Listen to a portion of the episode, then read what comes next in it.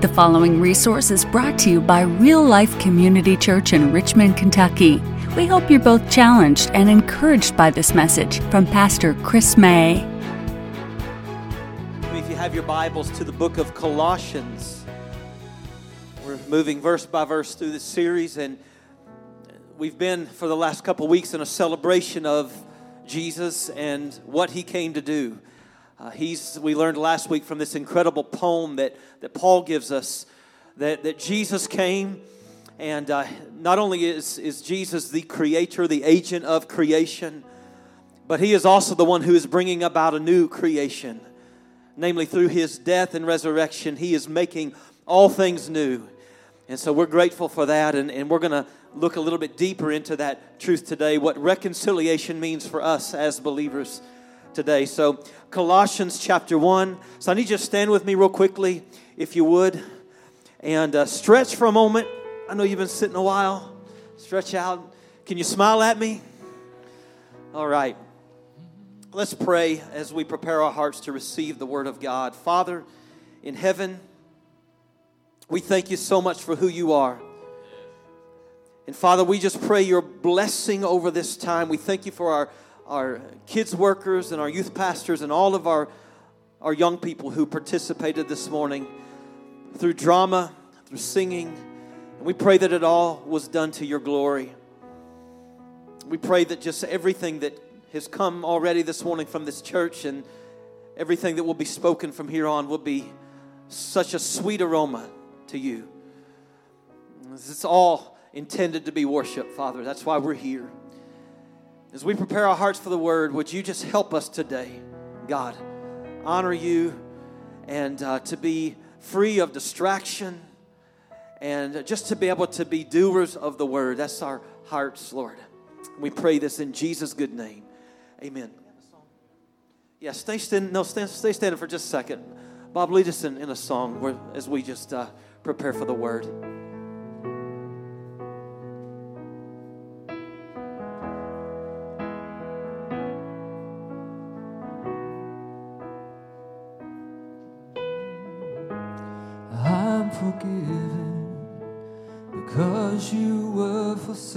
Come on, sing it out. I'm accepted. You were condemned. I'm alive and well. Your spirit is within me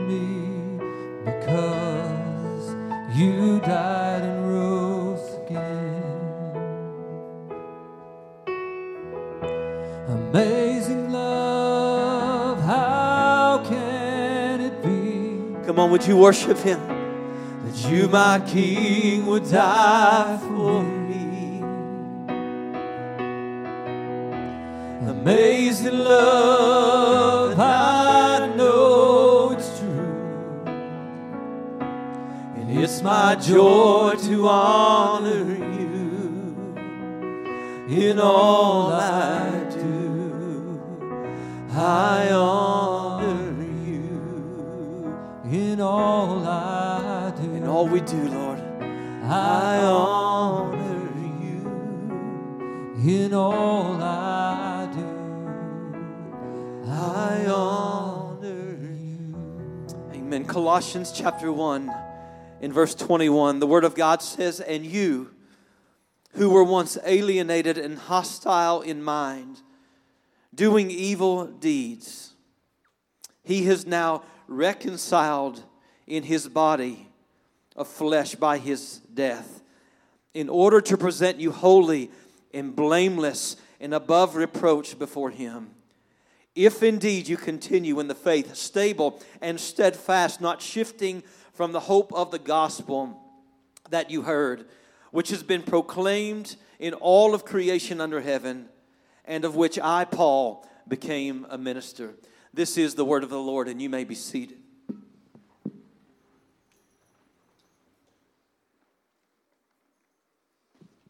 Well, I know that uh, most of you are probably not particularly fond of Tuesdays. It kind of seems like just a boring day, right? Uh, but I, I actually love Tuesdays, all right? This is a weird way to start a sermon, I know that, but, but I'm a huge fan of, of Tuesdays mainly because I love the hashtag Transformation Tuesday. All right? This is the day where people that I know share ways in which they have changed over the course of weeks or months or even years. You're looking at me funny this morning. Does this brighten anybody else's day? Like, I love these posts. often the, the, the, photos show how someone has aged, or as we like to call it, has matured, right? Sometimes it celebrates an achievement, other times it shows incredible weight loss or some other health achievement.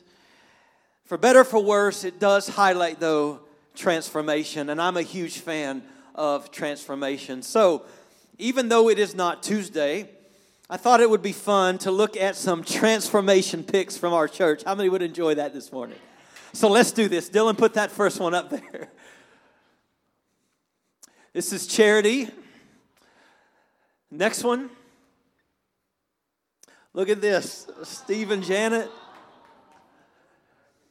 Janet, I'm, hold on. Oh, oh, oh, okay. It's too late.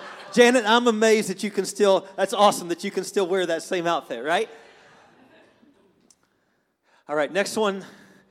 And uh, when Dylan saw this picture, he said, That's Nick. I thought the one on the left was Bob Stamper. next one. Ashley, great picture. Next.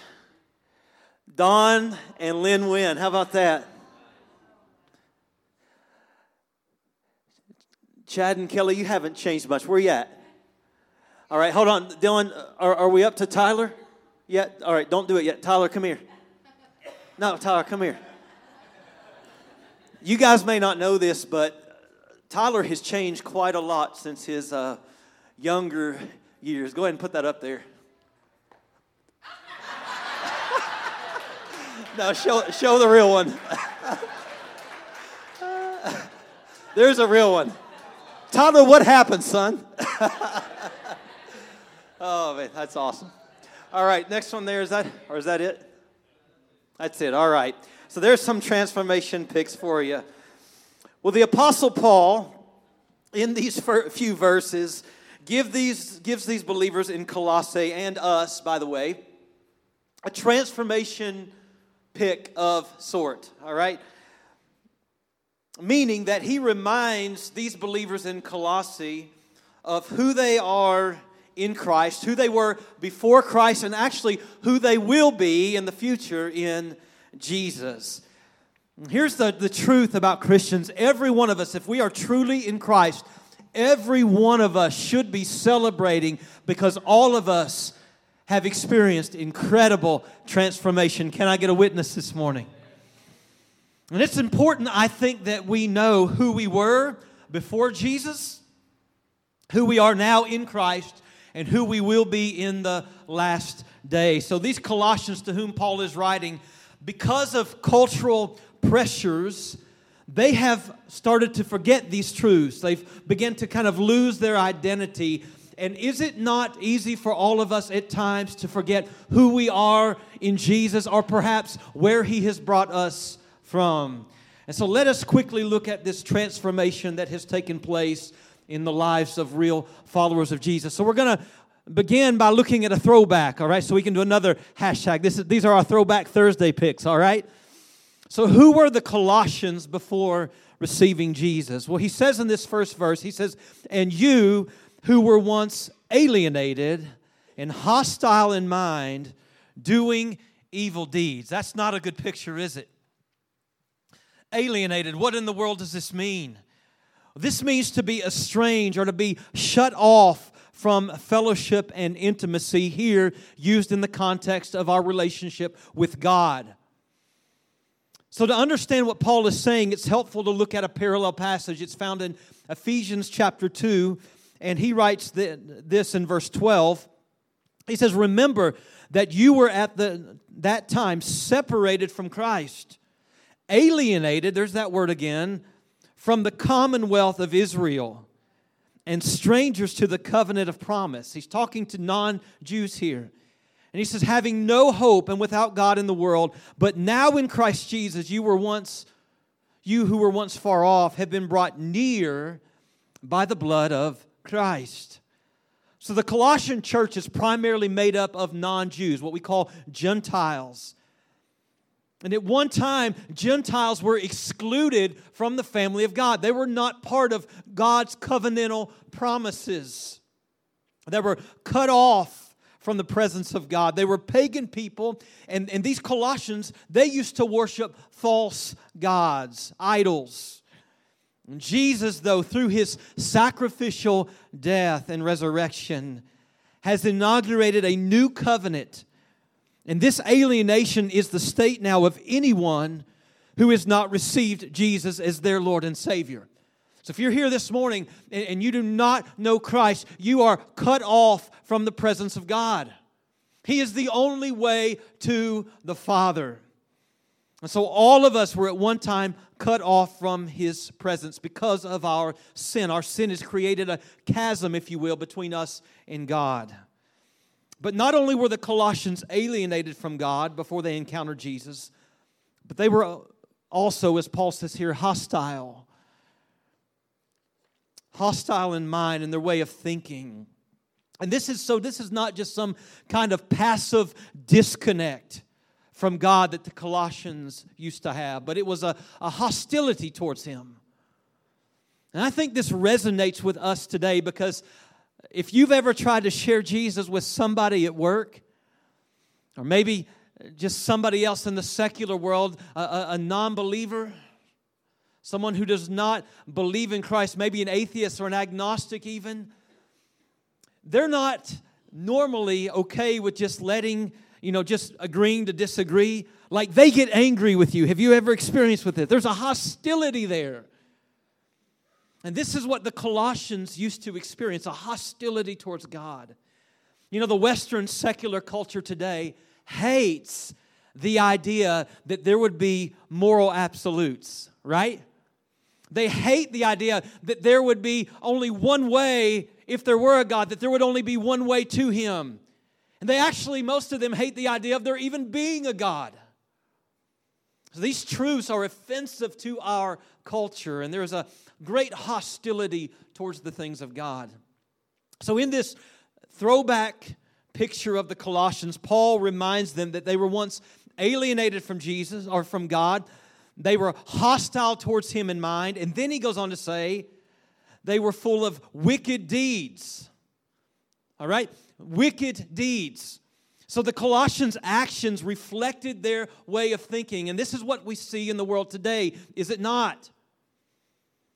Let me ask you this Have you ever looked back at an old photo and you've wondered, what in the world was I thinking? Like, guys, this is no joke. When I was in the fourth or fifth grade, I, somewhere in that range, I had a permed mullet essentially. This is no joke. Now, I would show you a picture but I think my mother has probably burned all those pictures. Like that was a real thing that was in style back then. And I look back at, at photos of me from the past, from other styles I went through, and I think, what was I thinking? Right? So Paul paints a pretty bleak picture here for the Colossians of their lives before Jesus. They have to think, what was I thinking? Do you ever look back to your former way of life and go, what was I thinking when I used to live apart from the presence of God? So these Colossians used to be separated from his presence, hostile, full of wicked deeds. And we have here a reminder of what life apart from Jesus looks like. It's a dark place to be, is it not? This is why we want you to have evangelized because there's a world out there today that are living in darkness, in separation from their Creator. So, Paul gives us this kind of bleak, dark understanding of who we were before Christ, but then he gives us this great news. He gives us a current pick of the Colossians of who they are now in Jesus. And we can celebrate this because this is now a picture of who we are in Christ. Yeah, I love transformation. And with Jesus, transformation is possible. I've seen some um, radically wicked people transformed by the goodness of God. Amen? I, I, had people that in, in my church in Greeley, Colorado, who were gang members. I watched them transformed by Jesus before my very eyes. I've watched men uh, that, that, I've baptized here who, who were uh, locked up for years and tough and rough people uh, break down crying in the presence of God. And I've just been able to watch God over and over again change people from the inside out. And I just want to encourage you with that to say that somebody in your life who's far from God, don't count them out because nobody is so far gone that the Lord of the, the, the, the Lord of, of this kind of change and transformation can't touch them, can't reach them. He's an awesome God, and there's nothing that is impossible for him. So in, verse 22, he gives us this kind of current pick of who we are in Jesus. He says to the Colossians, You were once alienated. Those of you who were alienated, he says, You have now, he has now reconciled in his body. Jesus has reconciled in his body of the flesh by his death in order to present you holy and blameless and above reproach before Him. So here's the deal I think it can be healthy to glance back at who we were to the past, right? But the past should be used like a rear view mirror. When you are driving, your rear view mirror is there, so you can every once in a while glance back and just be aware of what's behind you. But if, friends, you stay too long in this place where you're just glaring in the rearview mirror, you're either going to have to stop moving forward or what's going to happen? You're going to hit what's in front of you, right? And so, this is the way we need to think about our past. I think it is a very healthy thing to remember where God has brought us from. That stops us from being arrogant and prideful. It, it, it reminds us of God's grace and love for us. But I would just encourage you today don't dwell on who you used to be. Because if you do, it'll stop you from moving forward. And I believe that there are perhaps people here today that you can't move forward in Jesus. You're having issues because you can't get past your past because of uh, sins that you've committed, because of people that you've hurt, because of relationships that have been broken because of your sin, you think, oh, there, there's, there's nothing I can do now to be used of God. But if you have confessed your sins, friends, He is faithful and He is just to not only forgive you of sins, but the scripture says to cleanse you from all unrighteousness, which means this you don't have to walk around with those guilty stains and just feeling gross and feeling the weight of that sin. Jesus died to free you from that burden. So glance at it, remember who you were, but thank God and celebrate who He has made you today. So Paul does this. He moves very quickly after just glancing at the Colossians past, he moves quickly to who they are now in Jesus. And, and he says, number one, that they've been reconciled. So he says, You've once been alienated, but he's now reconciled you in the body of flesh by his death. So here's the great news for every one of us who are in Christ. Those who are, who are in Jesus have moved from a place of separation, being cut off from the presence of God. We've moved from that place to a place of fellowship with Him, communion with Him. There is no greater privilege. And this reconciliation, Paul wants to really drive this point home. It, was accomplished through the cross of Jesus Christ. Through his substitutionary death, he, he atoned for our sins. In other words, Christ's death satisfied the payment that was due for our sin.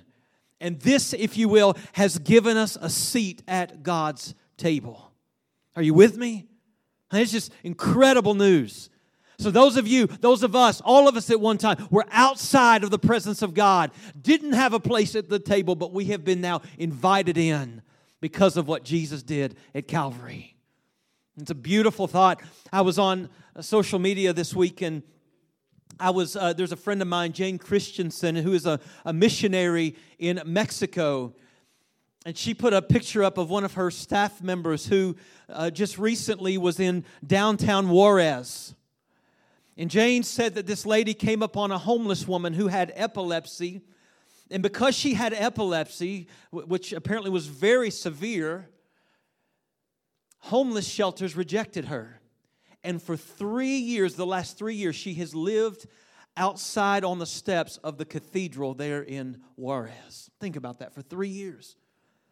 So, this staff member of Jane Christensen's strikes up this conversation with this homeless lady.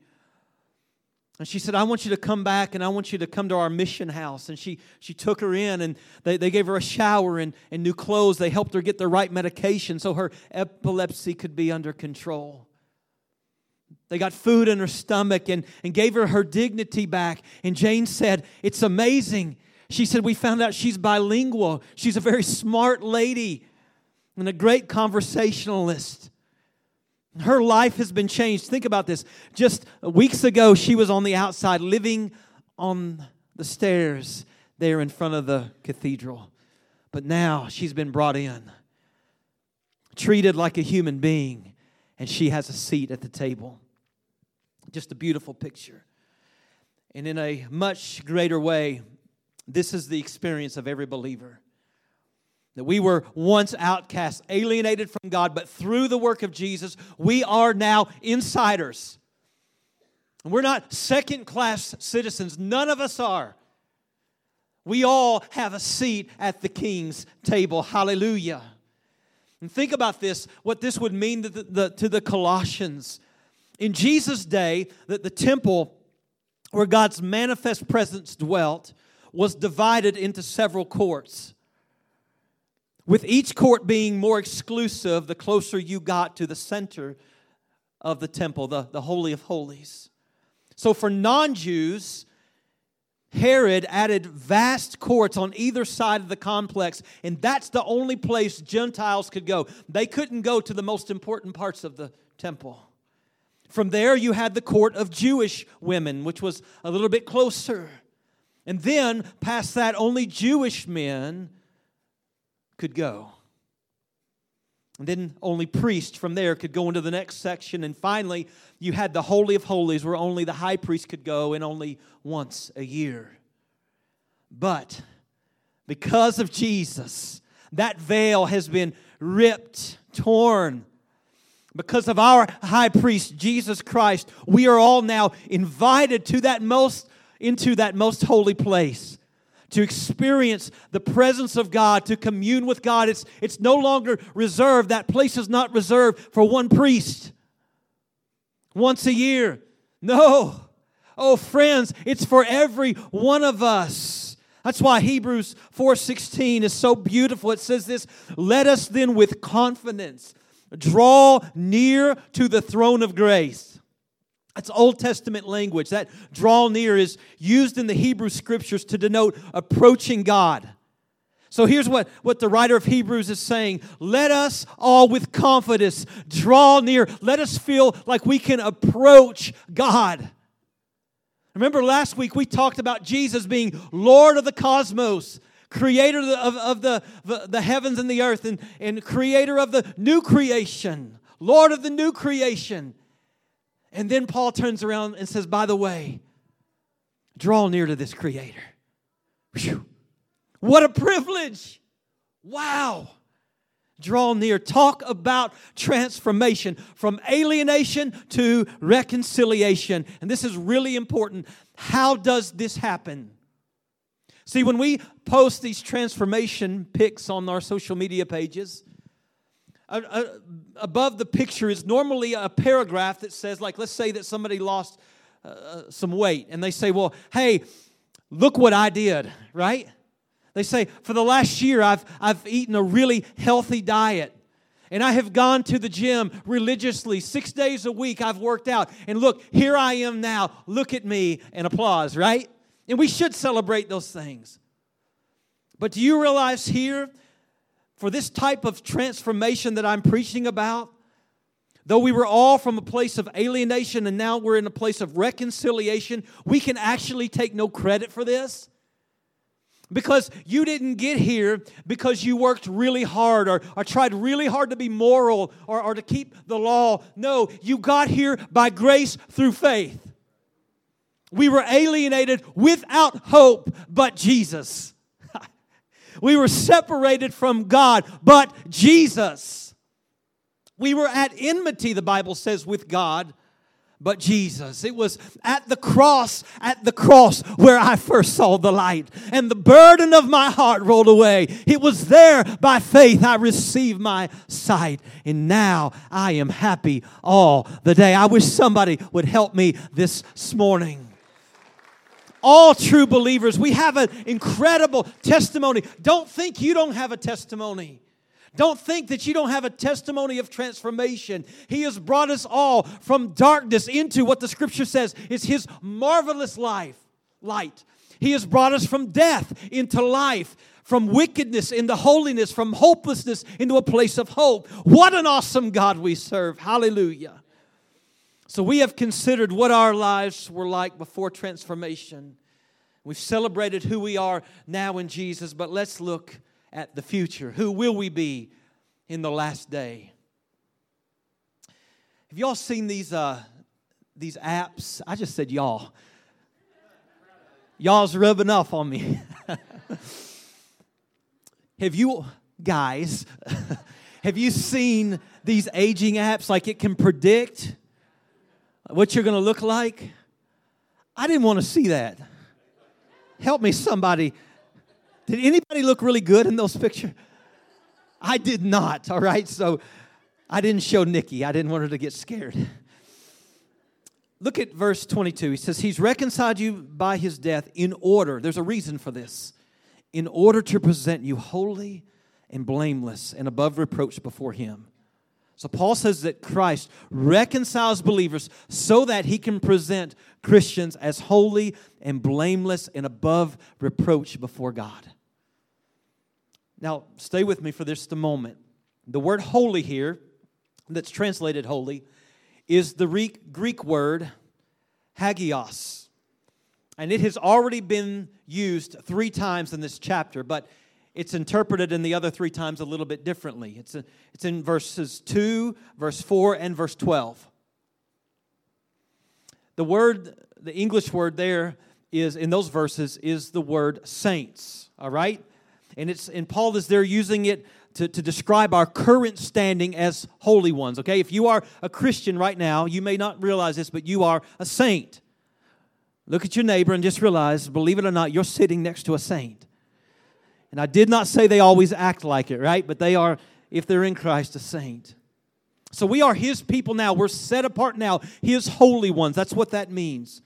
But the emphasis here in this verse shifts from the present state to a future hope. And Paul anticipates what will happen to believers on the last day when we stand before the Lord.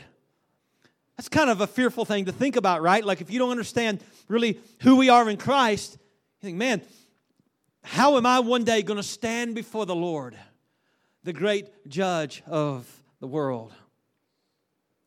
So he says, for one, here's what's going to happen true believers will be presented as holy in the last days, which is a matter of belonging to God. So if you're in Jesus, you stand before God in the last day, you are His. Okay, you're not alienated. You are His. You belong to Him. Secondly, He says Christ is working in each believer to present them blameless. Now, this language used here is, comes from the context of the sacrificial system in Judaism. And commentator Mark Meynell explains that the Old Covenant demanded that any sacrifices, this is from Leviticus, presented in the temple must be pure and without blemish. That the purity then covers over the impurity of the one offering it. He goes on to say, So it is with Christ sacrificed. He is perfect and he dies for the profoundly imperfect. Can I get an amen? But as a result, as a result, because he's the spotless lamb, we gain his perfection. Isn't that incredible? Whatever we have done in our life, whatever our evil behavior is, we all have that, right? We will stand without any stains at all because of the spotless lamb, Jesus Christ, who has been slain for our sin.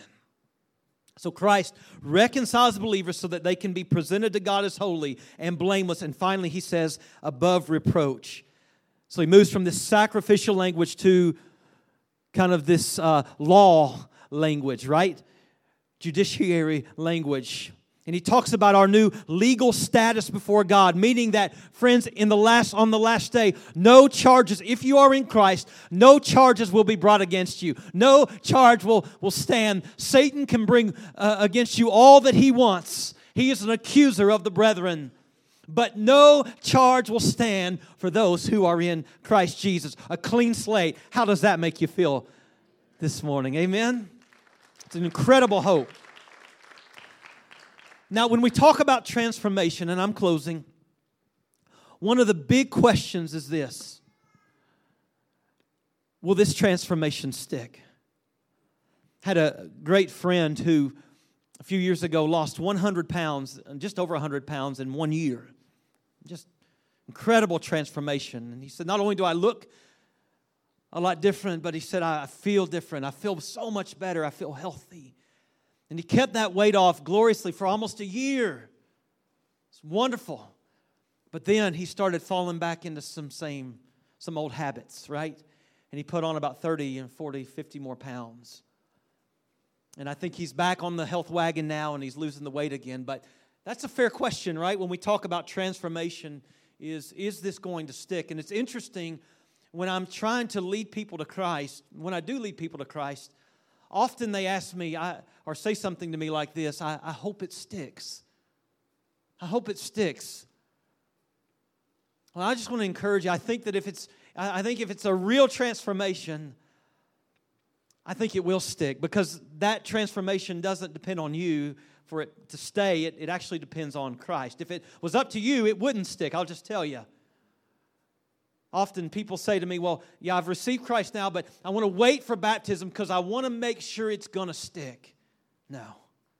No, you just trust Jesus and trust that He is the one who's able to keep you from falling. But I want to be really fair to the text here. Paul closes this section with, with one condition. And here's what he says He says, You will be presented in the end as holy, blameless, and above reproach. Verse 23 now, if indeed you continue in the faith. Stable and steadfast, not shifting from the hope of the gospel that you heard, which has been proclaimed in all of creation under heaven, and of which I, Paul, became a minister. Now, I stayed up till about 11:30 last night, still wrestling with this text. You've got to remember why Paul is writing this letter. Remember that false doctrines are coming against the church in Colossae, and Paul is concerned that some of these believers are moving away from the true gospel of Jesus Christ. And so the, the, Apostle Paul is telling these men and, and women that there can be no drifting from the faith. You can't drift. Just because they've now been welcomed into the God's presence does not mean that they can just go back and live how they used to live and worship false idols and that's the pressure that they're facing. The temptation for them is to try to hold on to Jesus, yet to kind of work in addition to this, to work back in some of their old habits and beliefs and rituals. And Paul just warns against this kind of thinking. And there's this hyper grace movement today that kind of is along these lines. It says, hey, if you've prayed a magic prayer at the altar, you just live any old way and it doesn't matter. Paul's just refuting this. He says, No. No, you, you, can't, you, you can't get this. You can't be presented as holy and blameless and just go back and live any old way. Now, it's important to say that none of us live perfectly in this life. We're in this process of becoming more and more like Jesus. But I would argue that someone who lives in blatant sin, habitual sin, According to 1 John chapter 3 and many other passages, that person has not been transformed by Jesus. Because part of the transformation is this that you get a new heart. Okay? Metaphorically, you get a new heart. So that person who lives like they don't know Christ probably does not know Christ. One of the signs of a real follower of Jesus is continuing in the faith. J.I. Packer said it like this He says, The only proof of past conversion is present convertedness. So, this blessing of final salvations assumes that you remain in the faith. You know how my heart breaks for those who have come through this church alone and have been so excited for about a month about Jesus. But then where are they today? They're back living their old way according to their old habits. Now, this is not about our efforts. That's not what Paul is talking about, but it is about our dependence. Okay, he's saying that we must stay focused on the gospel, the hope of the gospel. It would be like getting on a, on a plane and then 50 miles from your destination going up to the pilot and saying, Hey, I've got it from here, opening the rear exit and just jumping out. That would be crazy. If you want to get to your destination, you've got to stick with the pilot. And that is what Paul is saying here because there's this pressure to move away from Jesus and to let in some of these other rituals and beliefs and false gods and old habits. And that's the story of so many people today in our churches. They want Jesus. They say they want Jesus, but they're trying to reconcile this and their old way of life. I'm still partying on Friday nights, but hey, I'm going to church on Sundays. I'm shacking up with my boyfriend, my girlfriend, but oh, Jesus will understand. I'm living in sexual immorality. I'm using language that's not pleasing to the Lord, but it's all right. I, I, I love Jesus. And Paul's saying, no, it doesn't work like that. What, what he's saying is this if you're going to make it to that destination, it's not about your works. What it is, you just got to stay on the plane. Don't jump off and go, hey, I can I can take it the plane from here, or I can I can take it from here, right? No, Jesus is the pilot, stay on the plane. That's the point. We are saved by grace through faith, and we are kept by grace through faith. It is Him, the Bible says, who is able to keep us from falling. The bottom line is that we're to keep our eyes on Jesus. I don't think Paul's writing to make us doubt our salvation. I think he's writing to give us a great assurance of salvation. I mean, you look at the previous verses, he's telling us who we are in Jesus. And We have access to the presence of God, and he's saying, how do, how do we do this? How do we stay on the plane? He just says, stand on the hope of the gospel, stand firm in that. We can trust that God will get us through Christ to our destination. Butch, if you wouldn't mind coming. Not to put you on the spot, but do you know that uh, I have decided to follow Jesus in D? That'd be great. I used to love it when my pastor did that when I was a worship minister. Let me just give you some application and we'll go home. Perhaps you're here today and you're not a follower of Jesus, maybe you came just for the kids' Christmas play and you're like, oh, I didn't know I was going to have to sit through this too, right? But you're here by divine appointment. I just believe that.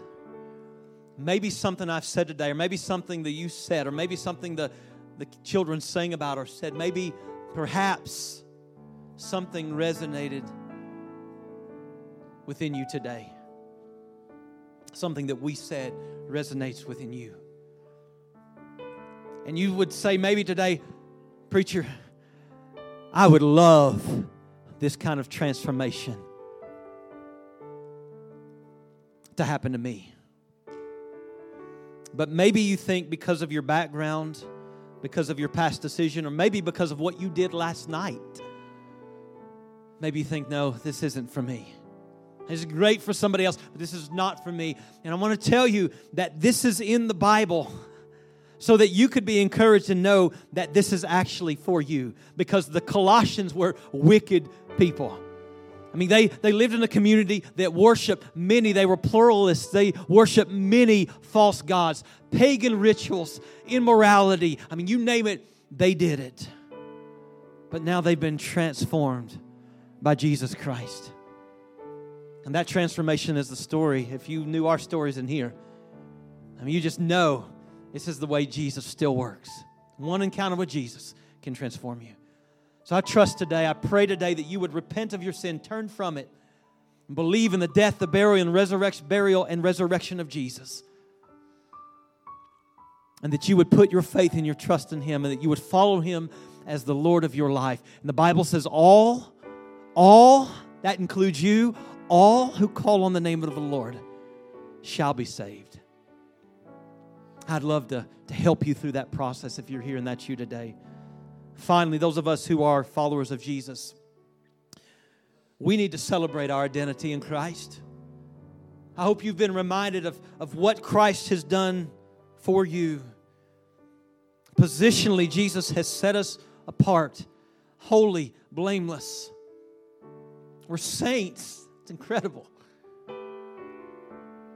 So now I think this means that we should do everything in our power to live in a way that's congruent with who he's, he's made us, right? In other words, He's made us holy positionally through Christ. So let's act like holy people. See, the Bible says day by day, you know the verse out of Romans 8 that we like to quote so much that says, God's working all things together for our good, right? To them who love God and are called according to his purpose. We think, okay, he's working things together for my good, and we go, that means he's he's making me richer and healthier and all these.